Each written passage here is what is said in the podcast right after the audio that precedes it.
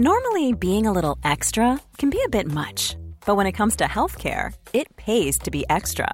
And United Healthcare makes it easy with Health Protector Guard fixed indemnity insurance plans. Underwritten by Golden Rule Insurance Company, they supplement your primary plan, helping you manage out of pocket costs without the usual requirements and restrictions like deductibles and enrollment periods. So when it comes to covering your medical bills, you can feel good about being a little extra. Visit uh1.com to find the Health Protector Guard plan for you.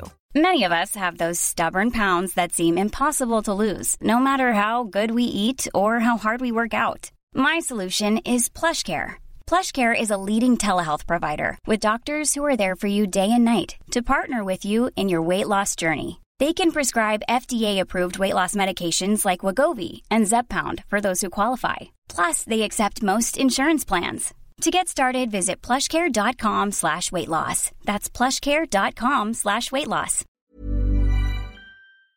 God bless St. Bridget is all I can say. What a lovely, lovely weekend. Thank God for the new bank holiday.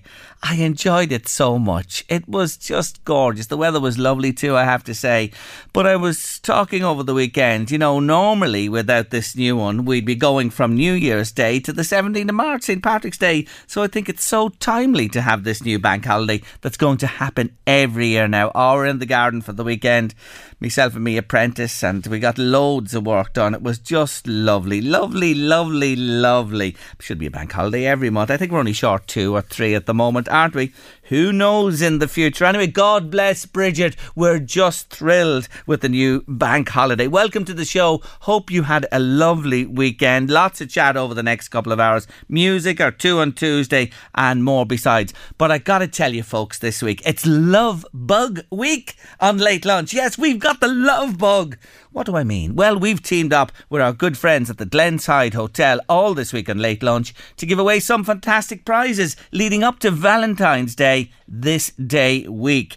Why not book a romantic Valentine's dinner for two with live music or make a night of it and stay in a newly decorated bedroom with breakfast the next day at the Glenside Hotel? More information, check them out glensidehotel.com. They'd be delighted to chat to you, I promise.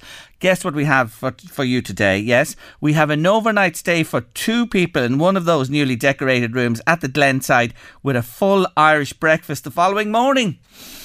All you have to do is tell me what bugs you about your partner, husband, wife, or partner. What bugs you about them?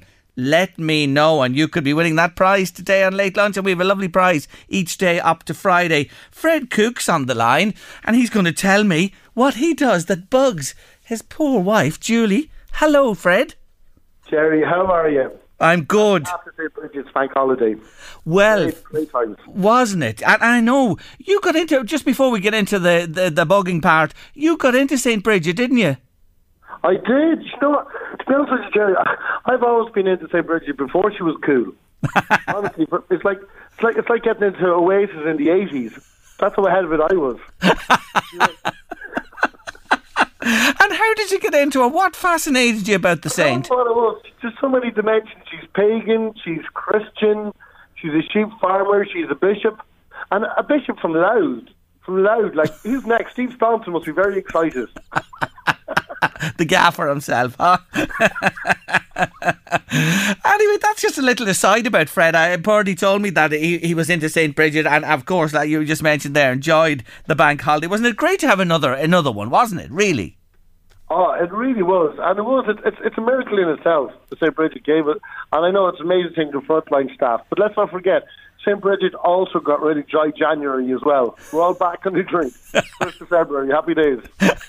another another plus point to the new bank holiday. Anyway, Fred, ne- next up, Fred, is Valentine's Day. Tell me this: Will you be doing anything yourself and Julie, especially for Valentine's, or does that go out to the window when you have a wean and and married life settles in? Well, we will definitely be doing something, and we're very excited to announce that we have a competition, Julie and I, for Valentine's Valentine's Day. One of your listeners is getting to go come to Kerry and babysit our son for a whole seven hours. How about that? I've just lost most of my listeners this afternoon, I think. Anyway, you're a, you're well, I think we're going to go to the hotel. We got married and have a nice meal. and Ah, lovely. from pub to pub. lovely, lovely. But look, folks, if you want, if you feel like seeing Kerry and you can help out Fred and Julie, I'm not knocking it. I'm not knocking it. Lovely trip down to Kerry, seven hours, little little nixer on the side, and then God knows what'll happen from there. Anyway, Fred Cooke, we're asking listeners on late lunch this week, and folks, you got to let me know 086 1800 658. WhatsApp or text me to the show. A little WhatsApp voice message will do fine, to be honest with you. What bugs you about the person you live with, your partner, your husband, or your wife? Does anything about the lovely Julie get under your skin, Mr. Fred Cooke? Well, now, before I say anything, I want to say I, I, I'm mad about my wife. But this conversation is a fine line between longevity in a marriage and a divorce. Here we go. Let's get going. So, uh, I don't know. I think, oh, do you know, I'm out, oh, there's little things every day. What, what annoys me recently, and it, you know, it, it happens weekly, is that when we've an argument, she'll bring up the past. She'll associate it with something else. And I'm like, what's that got to do with anything? Isn't it? She's like, she's like a member of the DUP in Northern Ireland. That's not what you said in 1975. Let it go. Let it go. we're just trying to we're trying to work with what we have to the future here. No need to no need to do that. And uh, so uh, another thing as well, and I, I think we all find this, is that it's just when it comes to it might be five minutes to six, six o'clock. You sit down, you have a nice cup of tea, and then one minute past six, the, the headlines start the news. And then that's the time when Julie decides to tell me about the casserole dishes in Lidl. I'm like, come on. Would you give me one minute of the headlines? I mean, what's more important? Like, uh, what's more important, the ongoing war or the casserole dishes and the bike you get for free? So, uh, do you know what I mean? Like, Uh, so cutting across the news headlines at that minute past six is another thing that irks you. yeah, exactly. Or like it's, uh, I think she's got an app as well on her phone because she knows exactly when I'm at the toilet. Fred, Fred, that moment, the minute I sit down, she knows that's what I'm called. so, And you think she, she has an app to track uh, your ablutions. Because no matter, the toilet used to be the only place that I have for myself, and uh, and now it's like she just the second it's that Fred, Fred, can you come here, please. The second, Do you know, I was I was gigging in China. I was gigging, I was gigging in China two years ago, and I knew when I sat down in one of those Chinese toilets, she knew I had done that. There's something about her. She just knows. So you can't you can't visit the Kazi in comfort, Fred. No. She woke up in the middle of the night. Fred's in the toilet in Beijing. I sense it. I sense it. I should ring him now. Now's the time to ring him. So raking up the past, cutting across at that vital moment when you're trying to take in the news, and tracking tracking your toilet habits, and you love her to bits. We have to say that you love her to oh, bits. Oh, I'm really not. I'm absolutely blessed. Yeah, you know these things happen, but you know it, it's not a deal breaker in love. What would you think? You do now. Come on, let's balance. You know the way you have to balance on radio. You talk about getting the balance right. What do you think you do that annoys her? I think I'm I'm very I'm awful with organisation. I'm, I'm chaotic. Right. I'd be like, Happy Christmas. And she's like, Fred, it's Patrick's Day. you know, I couldn't be. I'm the kind of guy that I still don't know the days of the week. Like, frequently as a child, I'd run down the hallway with my school uniform on the Saturday morning. Happy days! No school today. You know, I don't, I don't really work in a calendar. I work with dots and numbers on my phone. And I get that wrong. So that drives her mental. So she she she's organised, regimental, and you're chaotic all over the shop. Yeah, yeah. Like she'll oh. say stuff like, "Have you been?" She'll say stuff like, "Have you been listening to this conversation at all?" And secretly, I'm saying to myself, "I'm actually just trying to listen to the headlines on the news." But continue the story, please. Please do continue it. So that's one thing. Come on, you have to have another. There has to be something else that Oh, gets under our goat, or gets up our goat. It's slim pickings after that, Jerry. I won't. Is lie. it? Is it? Oh, so that's your only. Oh my God, you're a paragon of virtue. So oh, just no, no. you Oh, being loads, you you being chaotic and her being organised, you'd I'm say is so her late. biggest gripe. I'm so, I'm so, another thing that drives her mad is now I know it's a long way to get back to Kerry where we live, but it takes me for ages to get back. I'll stop for coffee. I'll stop for Supermac's. I like I I go to Belfast to get milk. Do you know what I mean? Like, Yes. it drives her mad. That I'm, I'm a bit of a spacer, and I, I'll, I'll take a detour, and then realise that I've got a family to look after when I get back. So that drives her crazy. So, so uh, Google Maps and that shortest route is not your forte. no, no. Uh, the, the app goes, Fred, why are you on the ferry? What is going on here? I can just picture that, but that's you. You know what I mean? I'm sure you meet up with somebody, and sure we'll, we'll go for we'll go for a bite. eat. Why not? Sure, let's get Oh, let's yeah, I've just, I've such, it drives me mad. My attention span's so bad. Right. I remember was having Chinese, having Chinese with our in-laws, and then, uh, and then on the drive home, I, I, I said, "Will we get a Chinese?" After having one. I didn't clue. So that drives her crazy. Oh my, oh my. So your attention span is another thing as well. Not c- getting home as quickly as you should. You see, we can all pick out these things, Fred, can't we? Yeah. In one another. Oh, They're just they're and and he- this is what I want to ask you. Um, there's no way of really changing the person, changing the thing that bugs you, is there? Well, part of it you wouldn't want to change it Yes. because it's associated with with, with lovely memory and, and the, the, the time that you have. Yeah. You know what I mean? Yes. Uh, you know, sometimes when, sometimes, and it rarely happens, when Julie or Ted are away and I've got the house for two days for myself, and I'm actually sitting in the toilet reading the di- uh, Reader's Digest, I'm going, God, I wish, I wish Julie was around to annoy me. Yes. She's around now to annoy me. So, uh, Yeah. you know, so it's kind of, uh, you know, it's a blessing in disguise. Yeah, and, and you know we can th- think about these things. Look, and they do drive us mad for a minute or two, but in the overall context of things, you're right. You wouldn't change a thing. She wouldn't swap you. You wouldn't swap her. That's really lovely to know. That's, That's, a, that's another conversation.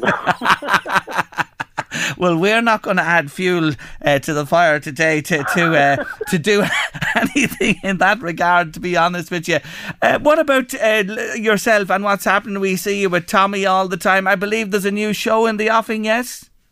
There is, yeah, yeah. I'm in this new TV show called Routes in the Gaelga, where I'm gone up to I'm gone up to Donegal to learn Irish. Right. So, and it's, uh, it's myself and Des Cahill and Amanda Brunker, so it's good crack.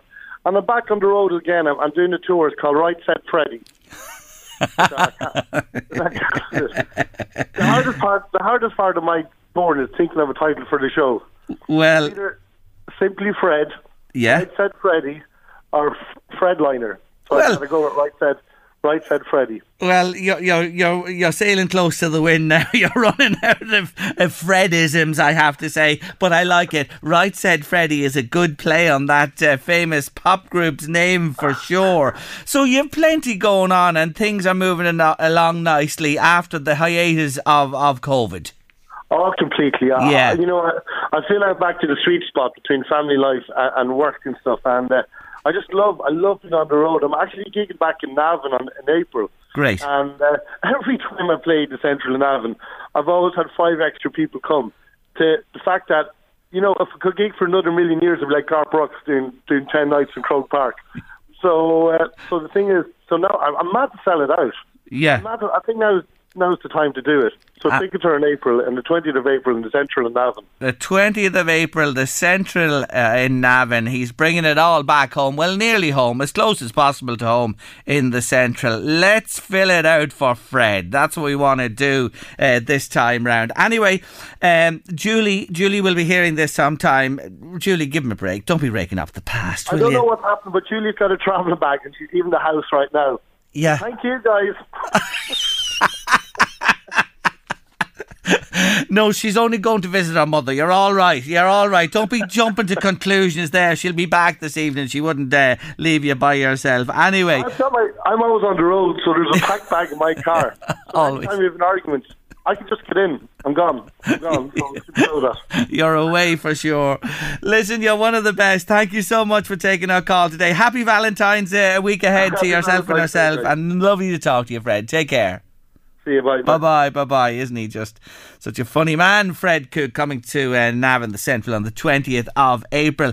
What bugs you about your partner? Yes, the messages are coming in here. Keep them coming to me. I have a lovely prize from the Glenside Hotel today to give away an overnight stay for two people in the newly refurbished rooms there and a full Irish breakfast the next morning. I want to give it away to one of you. All you have to do is tell me what bugs you about your partner, wife, husband, etc. 086 1800 658 by WhatsApp or text. I'll tell you what bugs me when you come back. That'll take us to half three. Our good friend Linda Murray from The Zone joins me on the line. Hi, Linda. Well, how are you? How's it going, Jerry? Ah, going really well. Uh, Linda, just to remind our listeners, there was a protest. Just tell them what happened late last week, quickly. Uh, sure. Friday evening, um, I was sitting on my couch um, and I got a video sent to me by WhatsApp of people um, in Navan shouting out, out, out outside a B&B. Um, and I immediately, you know, when you get that feeling where your heart starts to kind of pump blood. Yep. And I just became really just, um, I suppose, sad and angry and full of emotion. Immediately, I just couldn't believe what I was watching. And um, the following morning, um, my two little girls, they're age seven and eight, I just kind of showed them a little bit of the video and I just asked them how they felt. And they said that they felt that it wasn't a nice thing to do, is the words that they used. So I said, well, what can we do about it? So we just made three cards, um, just saying welcome to Ireland. Um, Savannah did um, a little card for a little girl, and Elge did a little card for a little boy, and I just did a card myself. And we just drove into Navan, into the B&B in question, and we just knocked on the door, and I said, is it okay if we drop in cards? to be honest, I didn't know who we were going to meet inside. Um, I didn't really care. I just knew that there were people that, through desperation, had fled their country um, and had come over here. I didn't know what country they were from or anything. Um, and we met the most lovely um, Ukrainian women and children um, who were sitting there with mugs of tea in their hand. And um, I just said, I'm really sorry about what happened last night. And I just want to say to you that you're very welcome to our town um, and to Ireland. And obviously, they had someone there that could help translate. Um, and um, I just said, if there's anything that we can do, um, we'll do it. And I just said, by the way, we have look an activity centre in Navan. If you ever feel like coming bowling, we'll arrange that for you. I'm sure you've been through a dreadful um, process and journey, and, and and that was it. And I just came out, Jerry, and I sat in the in the car with the two girls, and I just did a little video for my own Facebook, um, and I just said, "Look, guys, this we're, we're better than this. We're we're better than this in Navan. We're better than this in Ireland. These people, you know, let's welcome them." Mm. And um, and the video ended up going viral. It went Shared. mad, and I It saw it mad. myself. I saw it immediately. You're, you're, we're connected as well, and I, I I saw it, and I just thought, wow, what a wonderful, wonderful gesture. Fair juice. And look at. I wonder. I want to say something about this here. People, people have concerns, and that's okay if you have concerns. But listen, Yeah. these are women and children who've come here, uh, fleeing their home country to a strange land, and I- I'm sure they didn't even know what was going on. And look, let's call a spade a spade here, Linda. For generations, going back hundreds of years, us Irish have gone to America, to Australia, to Britain especially, and begun new lives there. And it wasn't easy. You know what was said about the Irish in London, especially. Absolutely. How the hell can we ever forget that? Do you know what I mean? And this has been stirred up by a minority who, you know what I mean, have their own, you know, agenda or whatever. I understand there are concerns and those concerns must be alleviated and tended to. I'm not saying that at all. But God Almighty, well done to you, well done to you. And listen, you're getting a bit of flack, aren't you, because of the offer you made? Um, ninety nine point five percent of the comments have been unreal, Yes. Jerry. I mean, messages of what can we do? What like I never intended to get myself into this situation. It's just been so positive. The amount of love um, for just oh, just just people from Navan, people from me, just reaching out. What can we Yes. do? What can we do? One lady dropped in two buggies to them there on Saturday. They were short of buggies. It's, it's been unbelievable. But about three or four people came on and said, "Oh yeah." Are you doing this for the zone? And I was like, oh my God, if that's what you took out of this message, then Yeah. please look at it again. Because what I'm mm. actually asking is that protesting is just, it's not cool to use a very normal word. it's just not cool. And I and I think that there is a bit of a lot of scaremongering around. Yes. And I just think people, if they just arm themselves with the right information and then decide what they're going to do, but to just go and stand outside a B&B, it was absolutely tragic to see people holding our beautiful Irish flag in their arms, shouting out. Yeah. That there, there should even be something about not being allowed to do that. Do you know what I mean? It just it felt so wrong. I just got really upset about it all. I like really like uh, we're just all people. We're all human beings. Can we not just try and work together, live together? You know, like Jerry, there's just something even with our business that I've always said to people. Um, without people from different countries coming into Ireland all those years ago, we're 15 years open. I don't know if we'd still be around Yeah. because there's been a massive support. Um, Everybody, uh, every type of person, every person from every different country has been a massive support. Yeah. Um, and let's continue that. Let's just all live together and work together. And uh, um, I think, though, as you said yourself, when there's a void in information, Yeah. um, and it's not getting down to people, that they're scared and they feel uneasy. Yes. And then they might see something online that's not true, and because they're uneasy, they tend to maybe believe it, Mm. and then that's what happens. It, it results in a protest. And there was another one yesterday, Jerry, Yeah. uh, in Navan. So I mean, it's it's it's not it's just not It's nice. not nice, and it's not what we are, and it's not the people we are. And I'll tell you what you should do if you missed it the weekend. I encourage anybody that can to read, if you can, online. Gene Kerrigan's piece, his opinion piece in the Sunday Independent on the back page. Read it in relation to this and understand what's going on. I recommend it highly to you. If you didn't see it, read it and and take it on board. And you're right. Y- You know what I mean? People are misinformed and should be informed, really informed. And we're not saying people have a right to protest peacefully, but in the right place and at the right time, not frightening the life out of people who are afraid of their lives anyway, having fled war. And as you say, people come here to add to our country, to enhance our country, to work here. You know, the majority come here, they want to work, they want to live in peace. I'm saying that again, that's what people want to do. We're all human beings, nothing else. As an aside, just before you go, there was somebody else stepped in, was it yesterday, where they brought to a sporting event or something? Oh, there's a there's an amazing lady called Colette Keaveney. Yeah. Um, she contacted me on Saturday. Again, one of about thirty or forty people that contacted us. But anyway, Kate, uh, Colette just went and ran with it. Um, she's been in the B and B a few times. She went and collected some of them yesterday and brought them up to the Meath's uh, game in Páirc Tailteann. Fantastic. Had them on at half time, kicking the ball around the pitch. I saw her there this morning. I called the B and B this morning again myself, and she was there with um, medical forms. You know, just to kind of show them um, if they fill out these, they can apply to go to a doctor. Just just little things. Yes. You know, just little things to help. Like as I was standing there this morning, there was a little girl. I'd say she's about two and a half, three, going round in her parents' arms, and I just thought, oh my god! Like as you were being put to bed on Friday night, people outside your window were shouting out. That that's really where like it's that's not all on. need to know. It's you know I mean? not on. It's not, what we are. We're not that type of people. We gotta help, and everybody. God Almighty, people, I say it again, just want to live at peace of their lives and put a roof over their heads and rear their children and be decent. That's what the majority of people in this world want to do. You are fantastic. Well done to that other lady. Keep doing what you're doing. Thank you for joining me. I commend you highly, Linda Murray. Thank you so much, Jerry. Thank you Thanks for joining me on the Thank show. you. Take care now. Bye bye. Bye bye. Late lunch, LMFM radio coming up after two. We're heading to North Louth, then Cooley. There's something worrying. The sheep farmers there, Matthew McGreehan, is with, with us, but taking us to top of the hour at two.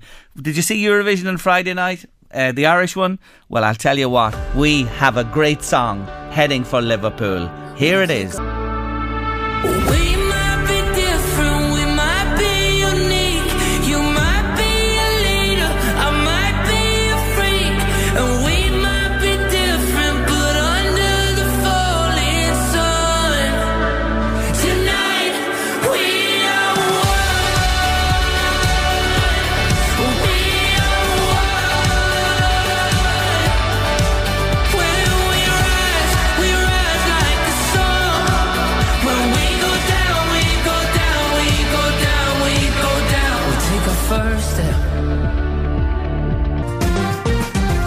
May recall last week on Late Lunch, we spoke to David Keane about a dog he lost uh, in North Louth uh, the previous weekend. It wasn't his dog, it belonged to somebody else, and he took the dog along with him on treks. Dog gone, but the news is the dog has been found. We hope to have more on that a little later on in the show. But in the aftermath of that, we were contacted by a number of people from North Louth who have sheep there uh, to point out that, you know, dogs uh, shouldn't be off the leash or people shouldn't be in certain areas when they're visiting Carlingford North Louth.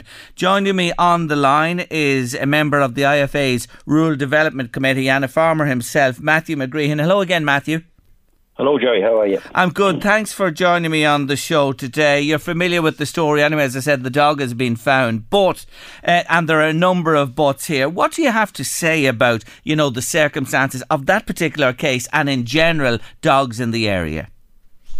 Well, this particular case and this story has happened over and over again. The same story, you know. In that particular case, uh, the dog was taken to the mountain and wasn't kept under control, and it is it is against the law to not to keep your dog under effectual control. That dog was lost for a week. You know, that's just by the way about that case. That's the long and short of it. That dog was lost for a week, and uh, I did contact the owner to, or the, the the person who was in charge of the dog. Uh, to tell them that we were disgusted what happened, you know, and that was just putting it mildly, you know, that the shareholders were disgusted, and even the joining landowners were discussing what happened, and uh, I couldn't repeat now what, what what he said to me, you know, but but this it just this this shouldn't didn't happen last weekend. It's happening every weekend. It's happening during the week. It's happening at night. Every, everything. You know, um, the shareholders on the Cooley Mountains do not give permission, Jerry, for hill walkers to bring dogs on the mountain. Okay. We have signs up, but our wishes uh, aren't by abide, abided by. We have to. We're subject to abuse and, and verbal threats if we say anything to them. You know, which is very hard to take. Very very hard to take on our own land.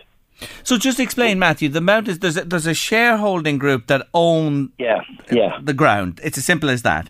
But Ah, uh, Jerry, I'll, I'll just tell you, Jerry. Every inch of the Cooley Mountains is accounted for. okay. Some sections of the Cooley Mountains are privately owned, right? Right. Like up at Irish Grange, I own 12 acres myself, and, and on two other common, I'm a shareholder on them. Some sh- some townlands you could have uh, uh, maybe eight shareholders. Some townlands you could have four shareholders. Yes. So it just varies from the title. And just a bit of a history lesson, Jerry. Like people, people think that this is public land, and that's what your man said to me last week in a text. It's public land, none of my business, right? Uh, you can do what they want, basically. He didn't say that, but basically that was it. You know.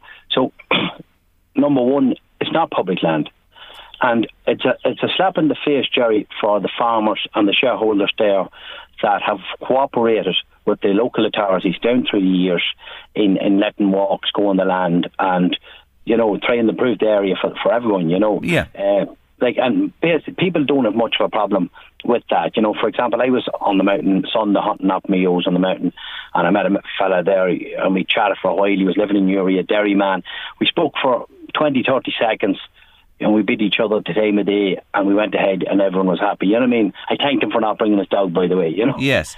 But like, uh, you know, that's the situation with the mountains, and like, we, like, it, it's a slap in the face too when you think back. The, the generations have gone before us.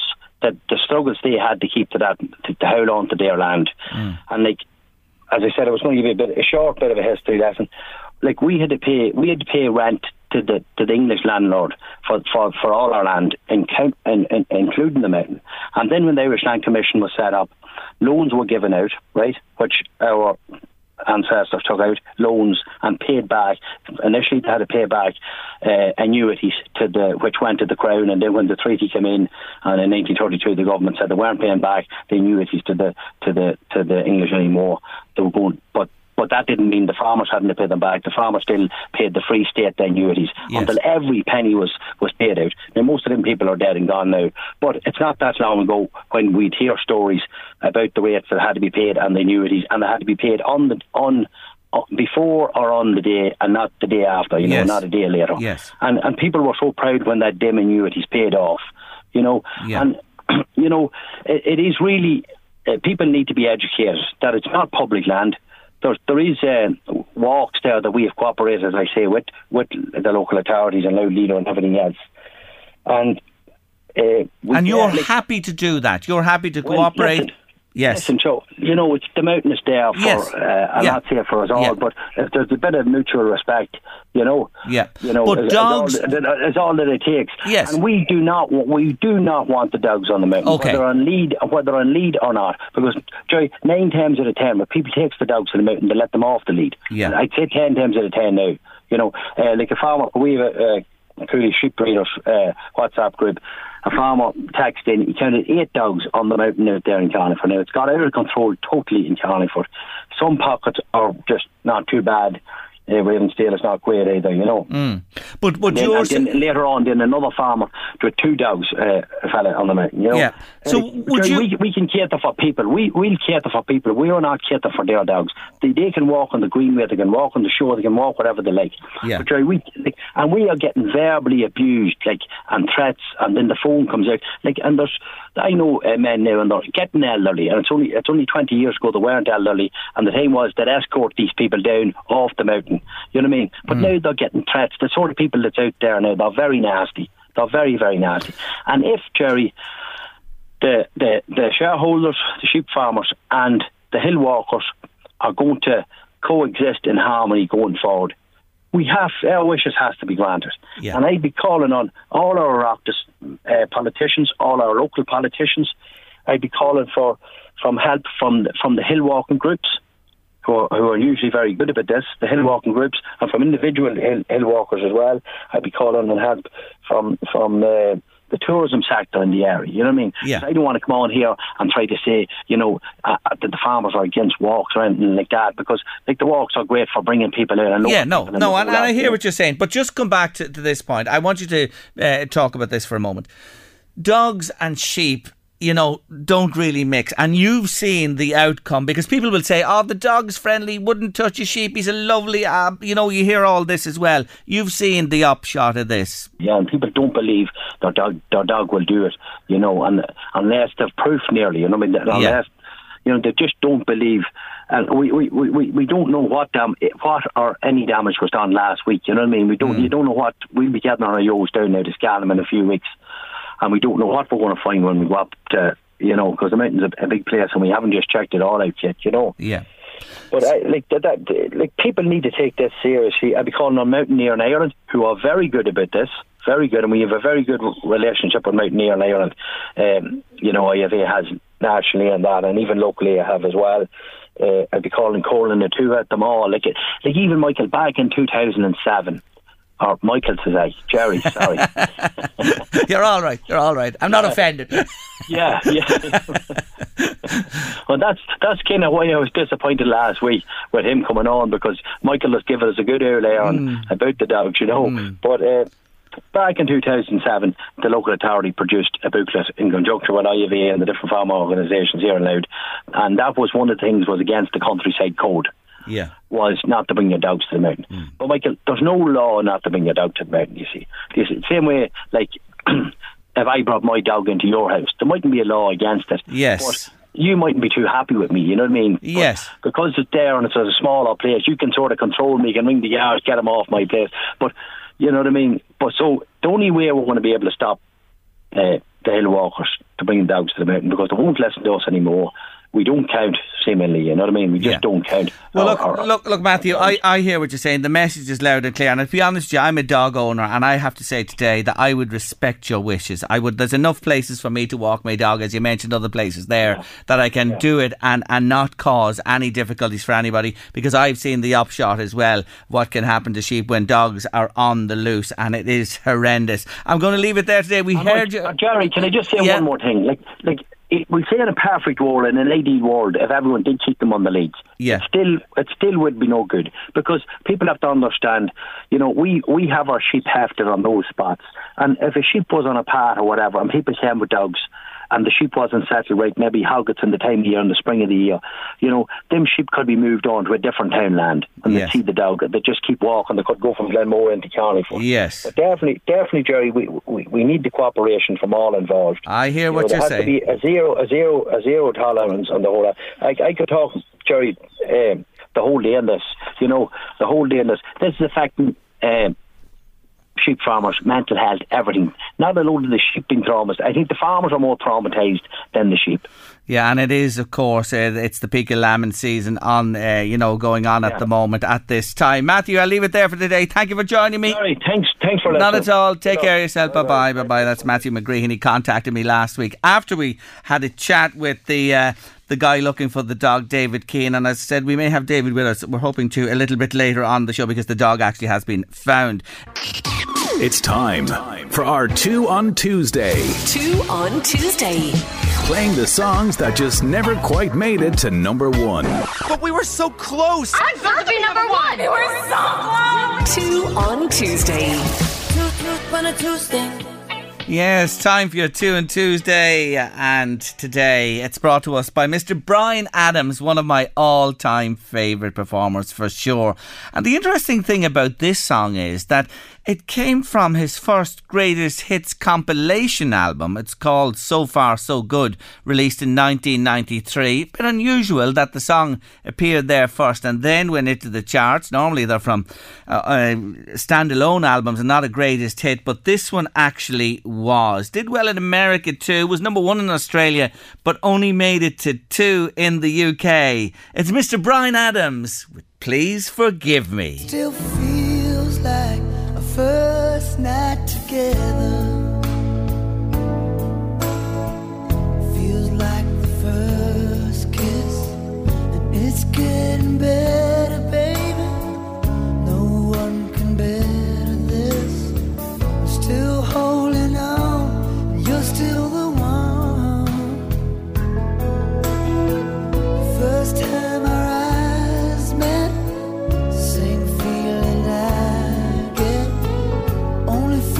You never believe me I can't stop loving you. I don't know what I do please forgive me I can't stop loving you can't stop loving you You just got it fade to the end, haven't you? You have to let it. Yes. This Mother's Day, celebrate the extraordinary women in your life with a heartfelt gift from Blue Nile. Whether it's for your mom, a mother figure, or yourself as a mom, find that perfect piece to express your love and appreciation. Explore Blue Nile's exquisite pearls and mesmerizing gemstones that she's sure to love. Enjoy fast shipping options like guaranteed free shipping and returns. Make this Mother's Day unforgettable with a piece from Blue Nile. Right now, get up to 50% off at BlueNile.com. That's BlueNile.com. Planning for your next trip?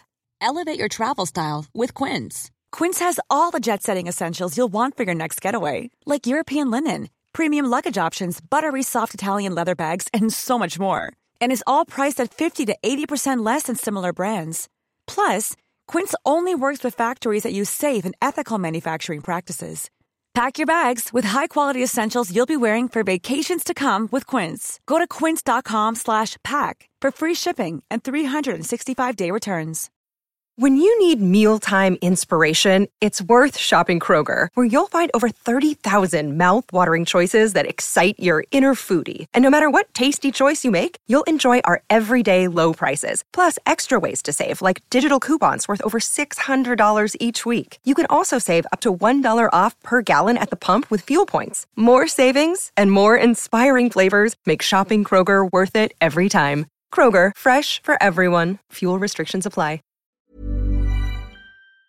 It's Mr. Bryan Adams, our two on Tuesday. And when you're talking about a love that bugs you, well, that's the right song, isn't it? Please forgive me. I know not what I do. Probably sums it up just nicely. Didn't really n- realise that uh, tied in uh, with our competition this week on Late Lunch. So that's your two on Tuesday, and we always let you hear some or all of the number one. So what kept it off the number one spot back then?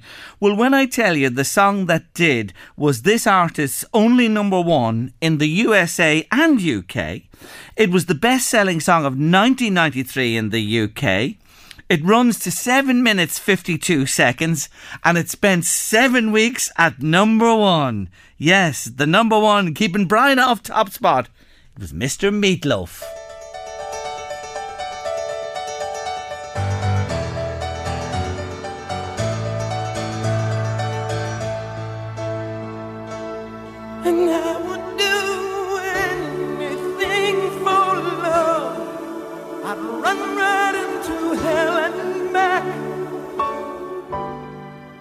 I would do anything for love. I'll never lie to you, and that's a fact. There'll never be no turning back. But I'll never do it better than I do it with you so long. Yes, the number 1 that prevented Mr. Bryan Adams reaching number 1 on the charts. Yes. Meat Loaf and anything for love. Well, Louise Walsh, what do you think? Seven weeks at number one, that one was huge. Biggest song of the year. Yeah, it was. Yeah. It was the one, wasn't it? Yeah. Do we agree on that? The I do like um, Bryan Adams, but I think I got the three o'clock slump early when after listening to. A bit slow, wasn't it, Please for this time of the me. day? Yeah, I agree with you. Adams is much more lively stuff for sure. And I'm a Bryan Adams fan, I have to say. But I think, yes, it was the right call there. Seven weeks. It was a massive, massive number one for him. We're talking about love that bugs you this week on Late Lunch. Yes, we know you love them, but everybody has something about their partner, husband, wife that bugs them. Or I work do. colleague. Or work colleague. Or I, I forgot that as well. Or work colleague too. Why do you adjust those headset on you three times? Does that bug you? no, but it's only you drew to my attention last No. week, and I watched you there. I watched you and counted. You did it three times. I did, yeah. I had to put my headset on three times. You're like Nadal. You're like Nadal serving the ball. Do you ever see him touching his nose, touching his ear, Raf Nadal, bouncing the ball so many times, touching it again, all those things? Well, I have to say, look, sure, I live with someone I probably drive her absolutely mad, but uh, she drives me mad too. It's a sort of a pro quid pro quo, we have to say. But the best has to be, the best has to be. I must post a picture of it this evening to show people. I've showed it to you. I Yeah, think I might have. have mentioned it before. I don't know why she takes the tub, be it of Flora. We love Bertolli. I love Bertolli. Uh, to be honest, you spread on, on, on uh, bread and uh, whatever you're having yourself. Um, but you go into her house and the tub, as it nears its end, it's turned upside down. she turns the Bertolli over on its lid, or the Flora, and. Why? Well, in the name of Jesus, if I could find out why, I'd be a very happy man. And I go and I turn it back upright. I have to do that every time. Maybe it's to remind her to buy more. Maybe. do, I do the shopping. Maybe it's to remind you to buy more. I do the shopping. Um, I think that's brilliant. does she honestly think that the floor is going to take legs and melt? You know, when you have a bottle. Now, I understand with a bottle of sauce, when you turn a bottle of sauce, you know, look, I'm The doing it there with the water, Yeah. lid down, Mm. and you get, Get the the, end of it. of it, yeah. Oh, Jesus, come on. Excuse the language. I beg your pardon. I didn't mean to say that. But my God, uh, uh, you know, um, the flora of the spread ain't gonna I'm head for the lid. No, that's just one. That's one. Isn't that a crazy one, isn't it? I just think I, that's I, mad, yeah. I think I asked her before and she just put her nose up and walked away. I think it's brilliant. I think it's just to annoy me, to be honest with you. Anyway, It's it works though. it does work because it it annoys the hell out of me. Haven't I little to be annoyed about, to be honest with you? Is there, I know something you do, and it has to annoy the people that Yes. live with you. Can I say it? Yes. No?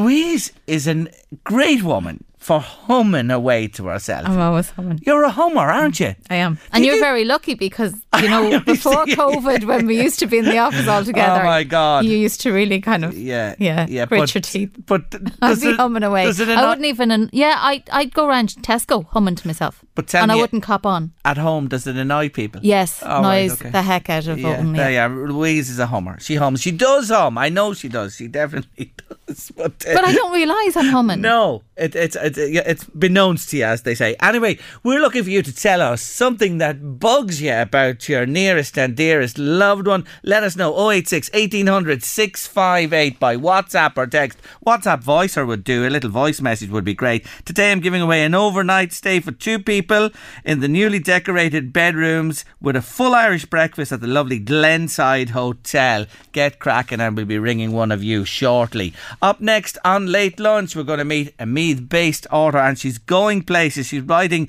books for young adults. My next guest lives in County Meath and she really is making waves when it comes to writing for young adults. Her previous books, The Eye of the North, Skyborn, The Star Spun Web, and The Raven's Call. Her new one is out. I have it beside me here. It's called The Time Tider. And when I tell you it's been named Sunday Times Children's Book of the Week this week, I'm delighted to say hello to Sinead O'Hart. Hello, Sinead. Hello, Jerry. How are you? Thanks very much for having me on your show. Not at all. Delighted to have you with us and congratulations on the Sunday Times nomination. Thanks very much. Yeah, that was a nice surprise. Yeah, it's lovely to be get you know get recognition like that from a paper. It's it's always lovely. So it was a nice surprise indeed. Now, young adult writing and this particular genre you aim at, where did that begin or how did that come about that you're in this particular niche? Um, well, it's funny because people often ask me that question, and I just say it's how my brain works. I don't really have any more sophisticated an answer than that. I just I've always loved um, children's books. I mean, I write for children kind of from eight plus, you know, kind of eight to twelve years uh, of a reader would be my ideal sort of sweet spot for, for my audience. It's just when I think of a story, or when I when I'm attracted to write about a story, or when I, you know, any even the books I love to read myself, that they would be for that age group, and my my ideas about stories always kind of have the same sense of adventure, and friendship, and loyalty, and you know. Uh, uh, courage and you know maybe there's myst- myst- you know mysterious uh, mys- mystical creatures or you know quests that kind of thing and and uh, they always kind of seem to fit neatly into the into that age group it's just what I love I suppose and it's how it's how my brain processes stories I suppose Yeah. So it, you know, you that that is you, and this is you, and this is what you do. This new book has been really well received, but it's a very interesting concept because you're playing with the concept of time, and you ask many questions around that. And I was fascinated by it myself because you know we all have a certain amount of time in this life, but you're alluding to the fact that if a person dies early, you know, maybe before their time, what happens, you know, the allotment time, the allotment of time they may have expected to have in this human life. It's very, very interesting. Yes, it's a bit of a strange one. All right, I think half of the half of the idea kind of came from the idea that we have so many, uh, not not so much puns even, but even just the way you've said it there, and in the book it's mentioned as well. The the, the saying we have a person died before their time, you know, and Mm. you know we have all these kind of time related sayings and ways of, of you know ways of talking, and that's I, I mean I kind of wanted to bring some of them into the story too. But yeah, the story came from um, in, in a previous life, I suppose, in my previous career, I was a medievalist or I was training to be, you know, I did a PhD in, in Old and Middle English literature a long time ago. And uh, one of the things I read for that book, or for that PhD rather, was a book called um, Time, Work and Culture in the Middle Ages. It's story, it's a, it's a, it's a medieval history textbook, I suppose. Yeah. And it talks about how ideas about time and ideas about timekeeping began to change in the Middle Ages when we had, you know, mechanized clocks as opposed to just kind of, you know, more natural or more, I suppose, um, unsophisticated maybe ways of telling of telling time. And I just that's where the idea came from. Like a bolt came, kind of hit me in the head, kind of going, you know, I wonder if if there was a gap between these two ways of telling time, and it and, and it kind of opened up and filled up with all the all the lost time or wasted time or spare time, you know, that might have gathered throughout history. Like, what could you do with that? Could could it, could somebody go back and collect it? What would they do with it? Mm. You know, and, and all this kind of all that kind of potential for story kind of just sat in my head, and it's been there for a very long time. I've tried to write this book, I think, five times. This is the fifth attempt to get it to work, um, and I never I never worked before, but I finally got it to come together in a, in a way that made sense, I suppose. You know. Yeah, and it Yeah. does, and and uh, it is a very thought provoking uh, and enjoyable work. I have to say, it's about. I don't want to give too much away because I want people to get the book and read. it. It's about Mara and her dad Gabriel, and it's Gabriel who is the man that seems to have this ability with the time that he actually keeps from his daughter, even uh, though you know she's becoming more curious as she grows up. And of course, Yeah. they live on the peripheries of society. They travel about a lot, and then as the book develops, of course, she becomes more curious and becomes involved in what he does as well. Um, what are you talking? You're talking about what eight up, the ideal age, eight and beyond to twelve or so, is it? Yeah. I mean, that, that that's the age group I, um, my books all kind of slot into that. Yeah. I, mean, I suppose you know this might be more kind of for the upper end of that Yes. age, maybe maybe ten plus. Perhaps would be would be a good a good guide. But I mean, it depends on the child, I suppose, as well. You know, and, and how how much uh, how much they like to read, I guess, and, and, and how, how strong their, their reading abilities are. But that's that's kind of what the, the age group would be eight eight to twelve, um, would be. Would You be- know, when you talk about children reading, and some children, you know, like they, they read phenomenally from a young age. I suppose with reading, it's not alone about reading, it's digesting what the story is and understanding. That is the thing, isn't it? That you're That's it. working. comprehension. Yeah. exactly. Yeah, Yeah. yeah.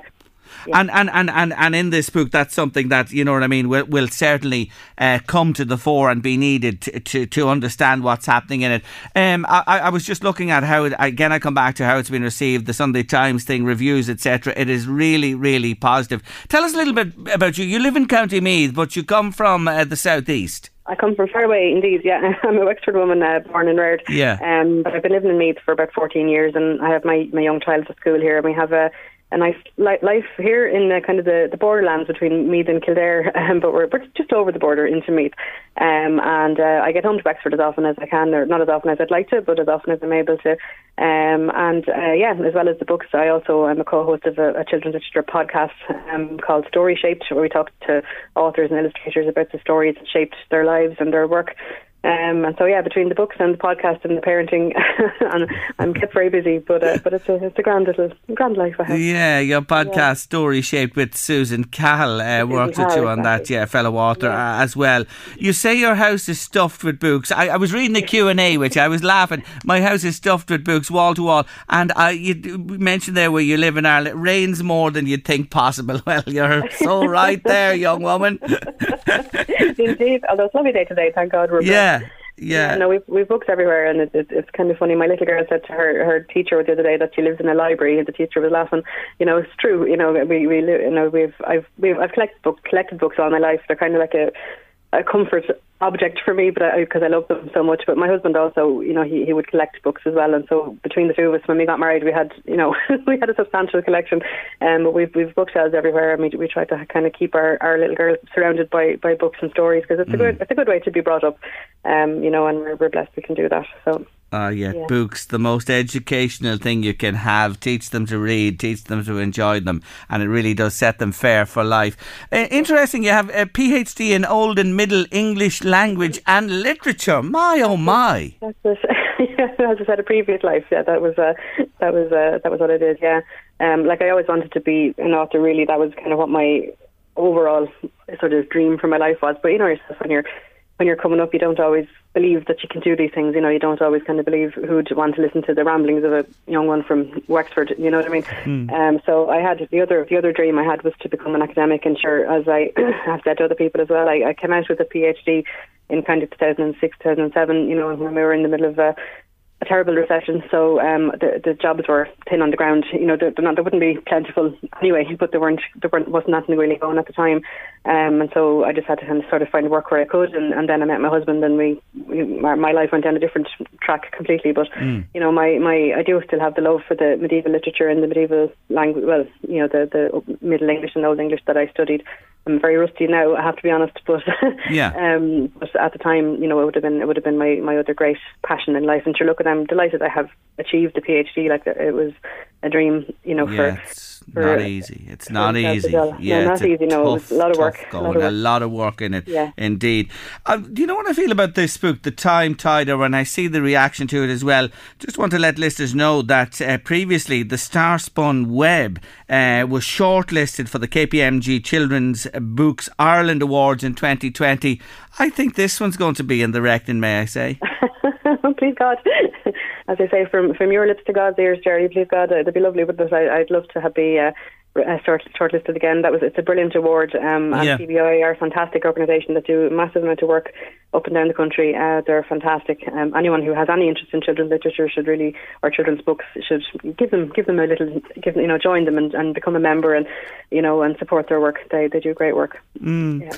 And and you know th- this one is out at the moment, and we'll tell them where they can get it in a moment. I, I take it. I ask most authors this anyway. I presume there's plans afoot for the next book. There is, well, I mean, I have another book um, uh, sort of almost ready to sort of go to edits now. Um, I can't say anything about it because, you know, the way Yes. yourself, these things are under embargo until a particular time. But yeah, no, I, if, if you're happy or if you enjoyed my previous books, you'll be happy to know hopefully that there's more more to come. Um, and I'm really, I'm really glad, really glad and really lucky to be doing this wonderful job that I've always dreamt of doing and never thought I was ever going to achieve. Uh, so I'm, I'm delighted to be able to say that, Hmm. yeah, that there's more books on the way. Do you feel that like as you move on with, with, with the books you publish and, and write that you get better or is, you know what I'm getting at do you feel when you when you look back to your early efforts and that and you see where you are today can you see where you've progressed and what you've learned and understand Yeah, definitely for sure. And I think what, another thing that really gets easier with time, I suppose, or, you know, at least you're used to it, is the process of kind of being edited, you know, and, and how Mm. it's not as it's not as difficult, it's not as soul wrenching, I suppose, you know, because it's, it's it can be it can be a pretty pretty emotional experience, you know, to to have the work that you've made sort of you know pulled apart, um, but you have to learn to sort of stand back and so sort of say it's, it's not me that's being that's being criticised here, it's it's the work, and they're trying to improve it. You know what I mean? It took me a Mm. long time to kind of get myself out of that mind frame of feeling personally upset by Yes. edit, which is a bit silly, but it's just the way I thought, you know. So now, now when I'm being edited by uh, my editor, and editors are the best, I absolutely think they're geniuses, all of them. Um, you know, it's it's much it's a much easier process, and it's a much more exciting process. You know, to sort of see right where can we where can we start now to make the book better, and you know when where where are we going to sort of go with this idea or that idea, you know. And um, I just I, I love the process now. It's much easier than it was, and Mm. certainly, yeah, I think if, I mean I, I still love my my first book, The Eye of the North, was a another one that I had in my head and in my heart for a very long time, and, and it and it was a story that I told from you know from very deep place inside myself, and I'm still proud of it. But yes, I, I would look back on it now and go, yeah, I could have I could have changed this, or I could have fixed that, or I could have tightened it up here, or you know what I mean. It's probably a bit, you know, but I still love it, and I still think it's a, I'm very proud of it, and uh, um, it's a really good book, and I hope. If you pick up my latest one, you might look back over the previous ones and, and uh, judge for yourself whether I've improved or not. Yeah, absolutely. And I, you know, I, I hear what you're saying as well because even in this game that I'm involved in, editing is a big thing. Yes. Uh, when you do a documentary or pre-record, and I remember back often thinking, "My God, I'd be nearly insulted if somebody, you know, took something out or didn't." But you know, you do learn that uh, tighter is much, much better indeed, and that people casting another eye or an ear in it is uh, definitely so important. How do you write? What What's your modus operandi? Do you just go at something full tilt? Are you spasmodic during the day? How do you work? That's a really good question. Yeah. Well, I mean, I, I have, as I said, a small child, so I, I kind of work when, when I have time, basically when, when school is on. Um, but in terms of how you'd approach a book, it depends, I suppose, on whether you've contracted for it or not. So if it's if you're under if you're under deadline, you, you know obviously that that's a great motivator and an impetus to get the work done. But one of the books I've written and you know uh, recently, I didn't have a deadline for it. It was just a book that was um, I wanted to tell, basically, you know, I wanted to write, and that was a, it, I don't know, it just was a, a lovely freeing experience. I haven't had that experience since I wrote my first one, because you know, your first book you can take all your life to write, and then when when you have your deadlines, you have to you have to you know bring in the work by by X date. So it was nice to have a space, I suppose, to write a story that there was no, nobody was waiting for. you know what I mean? And and uh, uh, you know, but I, I suppose you have to have a, a certain amount of I don't know, like motivation or you know, self kind of self discipline maybe in a way, like to get yourself to sit down at your desk and, and actually do the work. But then it helps because I love it so much. Um, it isn't it isn't an effort for me. It's a work. It's not not to say that it's easy because it's it's very hard work sometimes to write a book and it can be it can be very emotionally and physically and and mentally taxing and draining. But I do I love stories and I love telling stories and it's a huge privilege to be able to tell stories that people want to read. You know, so I I never have an issue putting myself at the desk. but Yes. sometimes when, when when the ideas aren't coming, I have learned one thing, which is if you're trying to write something and it's just literally not not not working. I mean, it happened to me with my previous book, Skyborn. I, I got stuck about forty thousand words in, and no matter what I did, what way I tried to get around the blockage, it just was not working, and I wasted about six or eight weeks of literally trying to bash my way through a plot problem until I realised my brain was telling me you've gone down the wrong road and you're making a mistake and there's nothing you can do is going to fix this. You have to go right back to the start and that's what I had to do. I had to literally throw the whole draft out and start from word zero again, um, and and it worked better that time Yes. around. You know, but when I had to, but I had to come to that realization very painfully. it took it took a long time. So sometimes when you're, you know, when your brain is when you're literally frozen or stuck, it isn't you being lazy or unmotivated or untalented. It's literally your brain saying, "You've made a mistake. Let's work our way back and find where the last good place was and continue from that point on." You know, and it can be hard to it can be hard to Yes. find that spot. But when you do, hopefully you're away on a hack again. you know. Well, I can say you found that spot with the time tider for sure. Where is it available? It's available um, nationwide. Uh, any good bookshop and uh, would have it. Um, I uh, I have the launch for it was in a place called Halfway Up the Stairs Bookshop in Greystones in County Wicklow. So there are signed copies there. Um, if people want to order through them, there should be some signed stock. But if you're looking just for a book, uh, anywhere, um, any bookshop you like, any of your, your local bookshop or your favourite bookshop or Yeah. um, your usual online retailer um, should should have it. Lovely. Um, Uh, I really, really like it. 10, 11, 12, 13 in my book is The Ideal Age, The Time Tider. It's by Sinead O'Hart. Watch this space for this woman. She really is going places. I wish you well and thank you for joining me today. Thank you very much, Jerry. Thanks a million. Take care of yourself. Bye bye. Rosie, good afternoon to you. Hello, Jerry. How are you? I'm really good. What bugs you about your love, Rosie? For a start, no, I'll be shot for saying this if he finds out. I hope he's not listening. Uh, he just sat on my side of the bed to cut his toenails. Oh, gee. oh no, Rosie, no. Yes, yes, yes, yes, yes. And are you in the bed? Uh, no, I don't know about it. Until I go to bed. Have my shower, flood in, go to get into bed, and I do these things, just as I get into the bed, I feel these things on my feet. So, uh, there were toenails, and they definitely weren't mine. I know. Oh my God, there's people at the minute having their cup of tea and they're just gagging at the minute. So he does this beknownst to you, cut the toenails, leaves the, the the nails that he's cut on the bed for you to. no, no, no, they're not on the bed, on the floor. On the floor. On the floor. Yeah. So you walk in after your shower, you could put your foot into them and maybe pick them up on the soles of your feet if you didn't Yes. cop them. No, you wouldn't see them. I know. Annie denies it. And uh, you've challenged him, Rosie, have you? You've said to him, I have. Hey boy, come on. What's going on here? Well, you No, think. No, he says that's not him. It could be uh, my son, or it could be. So here's the thing, Rosie. Why didn't he even have the decency to go to the other side of the bed on his own side and cut them? Probably because the nail clippers is in the locker, my side. Eh? I see. I see. I, t- I think that I'm, I'm making excuses for Oh, him. yeah, yeah. There's no excuses for him at all. There's none at all. Uh, whoever you are, stop that immediately. Don't do it anymore. Anyway, Rosie, you're a great sport. The cutting of the nails and leaving them on the floor.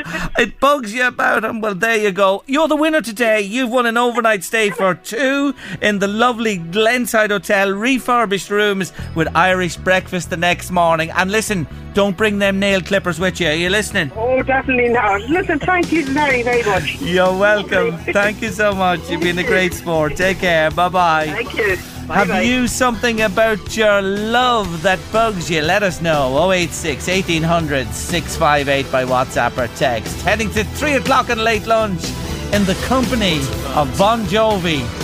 Living on a prayer, kneeling in the toenails.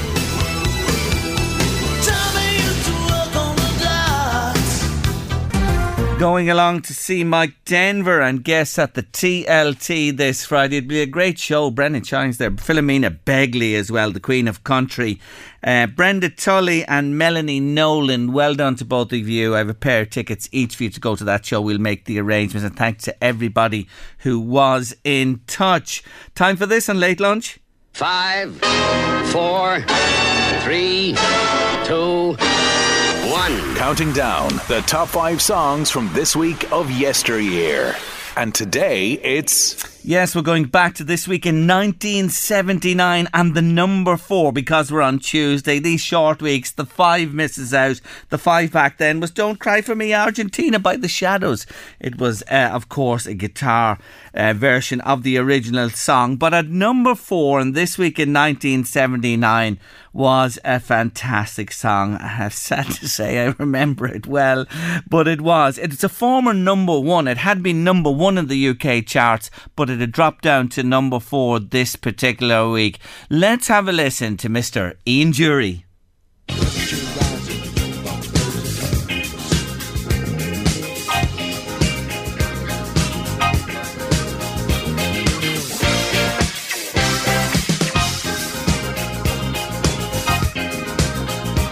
in the deserts of Sudan and the gardens of Japan, from Milan to Yucatan. Every woman's, every man. Hit me with your rhythm stick. Hit me, hit me. Je t'adore, ich liebe dich. Hit me, hit me, hit me. Hit me with your rhythm stick. Hit me slowly. Hit me quick. Hit me.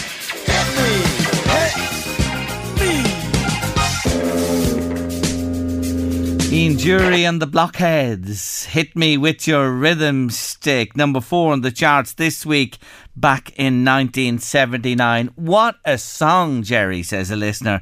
Should have been number one. It was number one. I'll tell you the little story behind it. It was stuck at number two in the charts for a number of weeks behind the Village People's YMCA. No surprise. But uh, after being a couple of weeks at number two, on the 27th of January 79, it went to number one. And Dury actually at that stage was away on holidays. Uh, they brought him a bottle of champagne. I think he was in France at the time. Uh, but it's featured widely since its release on the likes of Doctor Who, the film ad- adaptation of the TV series Porridge as well, and on TV ads as well. Actually, the record company, this another little vignette about it, said that when it reached the 1 million mark, they'd stop selling the single. They said, and they would give a very special gift to the person that ordered or bought the millionth copy of the single. It actually was to the dealer that ordered the millionth copy. But it just fell short of a million. It sold 979,000 copies during that original chart run.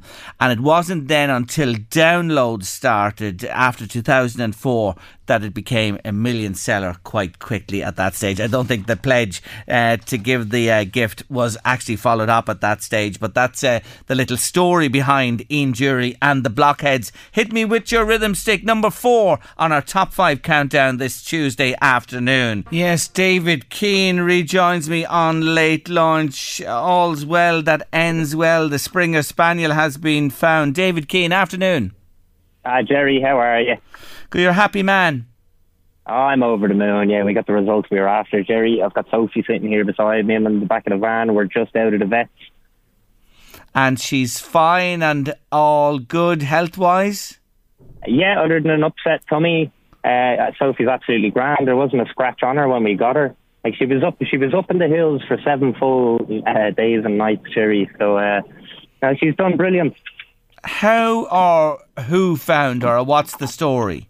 So Sophie was found. Sophie must have heard the search party was about to begin because she came down about forty minutes before we were to start. Um, she was found in a country lane on the Omeath side, at the top of the lane, which like that lane connects onto the mountains. So the man who found her um, was driving the lane, and the car in front of him had jammed on. Sophie had nearly been smacked, and uh, so the car ahead of this man swerved out around the way. And this man who found her, his, na- his name's Marcus. Marcus recognised Sophie straight away because Marcus's wife had seen the post and shared the post. So um, it was brilliant. So his wife had my contact details at hand. So I was actually, I had just gotten to the car park where the search party was all meeting. It was about quarter past nine. Jackie had just pulled into the car park. I was greeting a few people and starting to uh, split the group up into the smaller group. Sorry, Sophie's just jumping out of the van here. And, um, and I got the call off Marcus's wife. obviously I was ecstatic straight away. So Marcus then gave me a video call just so we could confirm that yes, it was Sophie. And so me and Jackie uh, jumped in the van and went down and got her. We were over the moon. We couldn't believe it. Like Sophie was ecstatic to see us, but there wasn't a mark on her. She um, she's clearly taken a page out of my solo hiking book. And she's one up to me for sure because she's spent seven nights up there on her own. The longest I've done is five. and uh, you're the surrogate dad. The mammy, I take it, is very happy too. Oh, absolutely. Jackie's here beside me. Um, Does she want to word with me? Do you want to put her on there for a second? I I won't put Jackie on the spot. She's actually having a conversation. All right, that's one okay. Of the vets here. Um, no, Jackie's absolutely over the moon. Obviously, I mean Jackie's seen the effort that was put into uh, finding Sophie. So, yeah, over the moon. Uh, we got the results that we were after. And so you didn't have to go ahead, as you were saying, you were planning to comb the area. That didn't happen happen at all. Just timing was perfect, really. You you couldn't have wrote it. Um, yeah, so everybody had arrived, and obviously when I got back to the car park, we got back to a round of applause. But I had dragged so many people up to Carlingford for a day up in the hills that we still did go ahead with a hike. It was lovely to get to meet everybody who who who was there to to help us out, you know. Mm. You won't be letting her off the lead, I take it. You'll be uh, more careful in future. oh well, I'll be buying her a GPS tracker, that's for sure, before we hit the hills again. Yeah. Yeah, because it just so it shows you so how it can happen so easy that they abscond. In the blink of an eye, it happened. Yeah, and it was just that we were up in the clouds, so you know, obviously that made it a lot more difficult to find her, and it was a very windy day. We got the result. But I just want to take a moment to thank everybody in the communities up around there. Um, the guards in Carlingford Garda Station, Sergeant John and Laura, who was there on the Sunday, they were extremely helpful all week. And everybody in the surrounding communities, in the in the you know the backside of the mountain, in those hard to reach places, uh, everybody shared Sophie's story, and that's how we got her home because of those people who clicked share. Uh, so we couldn't be more grateful for everybody who played a part in this, and um, and everybody who showed up on Sunday. Like we're just deeply, deeply grateful to everybody. David, thank you so much for joining me on the show. Just wanted to conclude the story and mine, Sophie, going forward. Thank you very much. Good luck to yourself and You're a Jackie. Legend. Thank you very much. Take care of nice yourself. Bye-bye. Bye bye. Bye bye. That's David uh, Keane there. We'll remind you that we spoke to Matthew McGreehan earlier on the show, a sheep farmer, who made it very clear to us that walkers are welcome, but dogs they really don't want to see on the mountains, whether on a leash or off a leash as well. I just want to make that point there. But delighted the dog has been found and returned to its owner. It's a good news story for sure. Louise, I, I played the Eurovision song Wild Youth We Are One a little Mhm. earlier on, on on the show. You didn't see the contest, did you, on Friday I night? no. No, and I have to admit, I didn't see all of it. I saw, I, I, I got in a little bit later and I saw three of the songs and then I saw the resume of the others. But I just want to say that I, uh, I really believe we have a good song Yeah, this year. yeah, it's it's great. Even from the first, that was the first time I've heard it. But I'd say it'll grow on you even more. I think it will. We just hope, if you remember, our Ken, Ken O'Sullivan, was at Mm. the contest on Friday night and he did mark our card on late lunch last Friday to say the difficulty will be to get out of the semi final. because of who we're against. Yes, against because it's only the countries in the semi final that vote, and we don't. You know what I mean? When you look at the lineup of countries, Ken was worried. He thought no matter what song we send, we're we're really gotched when it comes to getting out of the semi. But who knows if people listen to the song? Perhaps if it gets to the final. I think the song because you know with all that's going on in Europe at the moment, the theme of it, Yeah, it's really- one. really good, It's a real good anthem. front. Mm-hmm. Yeah, it's a strong song, sung really well. Needs a little tweaking, I suppose. You know, but apart from that, Mm. it's a good one. Yeah, yeah. Anyway, it's. I, I think we have a we good don't song. Get, if we don't get through this time, we just may bring back Johnny Logan next year. Ah, stop. 27 years since we won it. What did Ken tell us? It's years and years since we got out of the semi final, even. Eight, nine, ten years since we got out of the semi final into the final itself. And us, the kings and queens of Eurovision, with all our wins. Do many of us watch it anymore?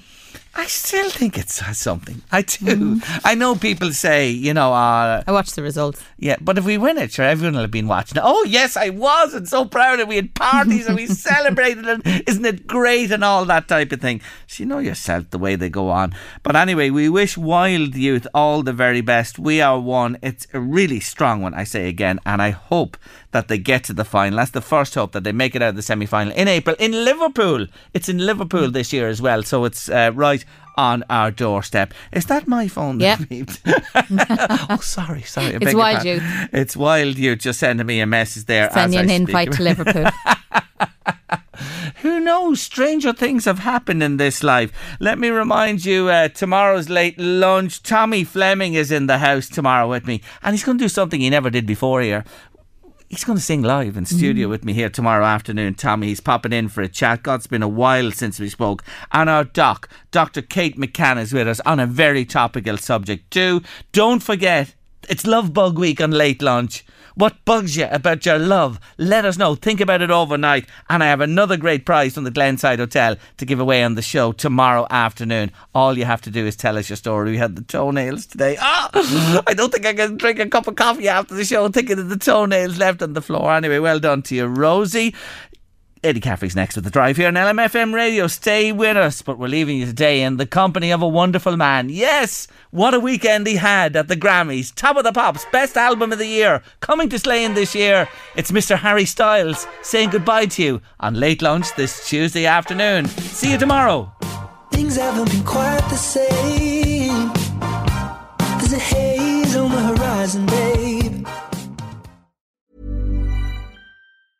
A lot can happen in the next three years. Like a chatbot may be your new best friend. But what won't change? Needing health insurance. United Healthcare Tri Term Medical Plans are available for these changing times. Underwritten by Golden Rule Insurance Company, they offer budget friendly, flexible coverage for people who are in between jobs or missed open enrollment. The plans last nearly three years in some states, with access to a nationwide network of doctors and hospitals. So, for whatever tomorrow brings, United Healthcare Tri Term Medical Plans may be for you. Learn more at uh1.com.